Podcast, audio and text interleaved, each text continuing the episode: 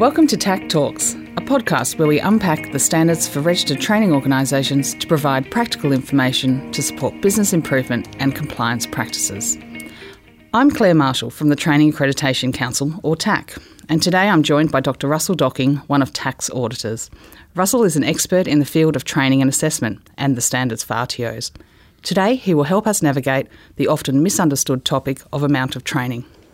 We hope this podcast will assist you to ensure learners are provided with an appropriate amount of training for them to meet the requirements of the training product in which they are enrolled. Before we commence today, I would like to respectfully acknowledge the Whadjuk people on whose land we record today's podcast and pay our respects to the elders past, present, and emerging. Hello, Russell. Thank you for joining us. Thank you very much for having me. I'm pleased to be here today. Russell, let us start by defining the term amount of training for our audience. What exactly does it mean? And in terms of RTOs, what are their responsibilities in relation to amount of training under clauses 1.1 and 1.2 of the standards? That's the best place to start, really. The term amount of training refers to the time a learner is to be formally engaged with the RTO in structured learning activities. The amount of training determined must be sufficient to enable the learner to meet the requirements of the nationally recognised training product in which they are enrolled, whether that is a single unit of competency, a skill set, or a qualification. These structured learning activities can be provided in many different ways, including face to face training, online learning, or training conducted in the workplace. Thank you, Russell. Can you describe for us what makes amount of training an important consideration for RTOs when developing training and assessment strategies? Simply, determining the amount of training for each of the RTO's training products is not only a necessary activity under the standards, it should also be seen as a valuable activity by RTOs, as it supports learners and is good business practice. It is essential that RTOs ensure the amount of training they are offering to their learner cohorts is appropriate, allowing them the necessary time to develop the skills, knowledge, and behaviours expected by industry something required by the standards. It's also good business practice to accurately determine the amount of training, as too much training may be a waste of the RTO's resources and the learner's time. But if too little training is determined, learners will not be ready to participate effectively in the workplace, which could impact on the graduate's ability to confidently undertake tasks in the workplace, and in turn impact negatively on the reputation of the RTO. Can I just say, before we go any further, TAC has produced a fact sheet on the amount of training that contains very clear information, as well as excellent graphic representations relevant to the concepts we will be referring to throughout this podcast. It also has a couple of case studies which I believe cover some of the concepts we will discuss now. Thanks, Russell. The fact sheet is an important resource to gain a better understanding of the key concepts around amount of training. Building on our last question, what common factors influence amount of training? There is no magical mathematical formula that can be used to determine the amount of training for a particular training product. This is established during the planning and design phase of the training development process for each unit of competency. The only way this can be done effectively is by applying a logical and systematic approach taking into account these four factors. Firstly, the learner's existing skills, knowledge, and experience. Secondly, the mode of delivery. Thirdly, an RTO's resources. And finally, the number of units of competency included in the skill set or qualification, and the complexity of the units of competency. Once the RTO has identified those factors, the specifics of the training delivery can be determined. Often the best way of doing this is to develop a detailed training and assessment strategy supported by a training and assessment plan, schedule and or session plans that will detail the content and timing of the individual training activities and how the requirements of the training package will be met. Russell, for the benefit of our listeners, can you expand further on those four factors that influence amount of training? Can we start with what you mean by learners' existing skills, knowledge, and experience? Sure. During the training design and development phase for any training product, it is essential that the RTO determines who their target audience or learner cohort is and what are their characteristics.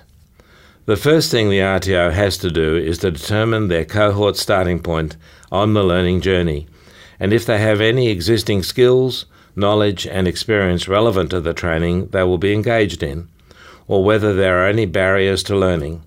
This information should be documented in the relevant strategy for training and assessment. The second factor, mode of delivery, will also need to be taken into account.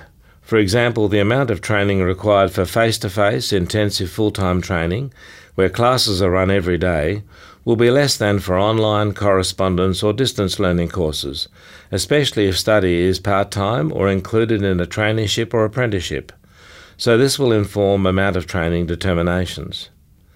In regard to the third factor, RTO resources, the number of learners participating in each course and the resources available in the RTO will often impact on the amount of training offered to a particular cohort. Student numbers and learner trainer ratio and the availability of resources such as access to facilities and or equipment should be specified for each course. And finally, the number of units of competency in the skill set or qualification will impact on the amount of training decisions. For example, the more units of competency included, the greater the amount of training required for the learners to develop the skills and knowledge to complete the full course. Also, the amount of training for individual units might vary considerably depending on the complexity of the subject matter, and there may be opportunities for clustering units where duplication of competencies is evident. This too can affect the determination of the amount of training. So, can you tell us, Russell, what are some of the common misunderstandings around amount of training? An issue seen by auditors is that some RTOs do not take a logical, systematic approach to determine the amount of training for a training product, and in particular, why that has to be specific to a learner cohort.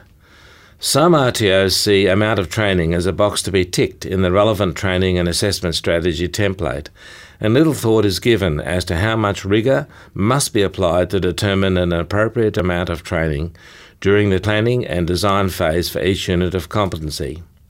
One of the pitfalls auditors see is when an RTO uses the rationale that the amount of training they offer is determined by past practice. They have always delivered that particular unit in one day, or they link the amount of training to market competition, what their competitor is doing. An RTO may condense and reduce the amount of training and course duration to a level that does not allow learners to develop the knowledge and skills required, purely because another RTO is delivering similar training in shorter duration. Thanks, Russell. There are a number of similar terms used to describe training duration. Can you tell us the difference between amount of training, volume of learning, nominal hours, and course duration? Sure. The amount of training, as already discussed, refers to the time a learner is to be formally engaged in structured learning activities, so includes activities discussed earlier, such as face to face lectures or tutorials, online tasks, online forums, structured workplace experience, workshop activities, projects and assignments, prescribed reading, and prescribed follow up activities. Volume of learning is a term defined in the Australian Qualifications Framework, or the AQF, as the notional duration of all activities required for the achievement of learning outcomes specified for a particular AQF qualification type.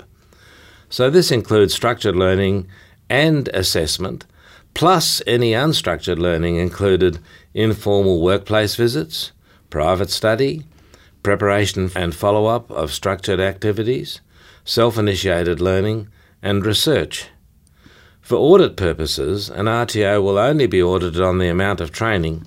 However, it is important that the RTO documents the rationale for any significant variation from the volume of learning as stated in the AQF for a particular training product. Course duration is simply the period of time, whether that be the number of days, months, or years, that need to be set aside to undertake the course from enrolment to completion. This may include the volume of learning, plus holidays, induction programs, graduations. And finally, nominal hours.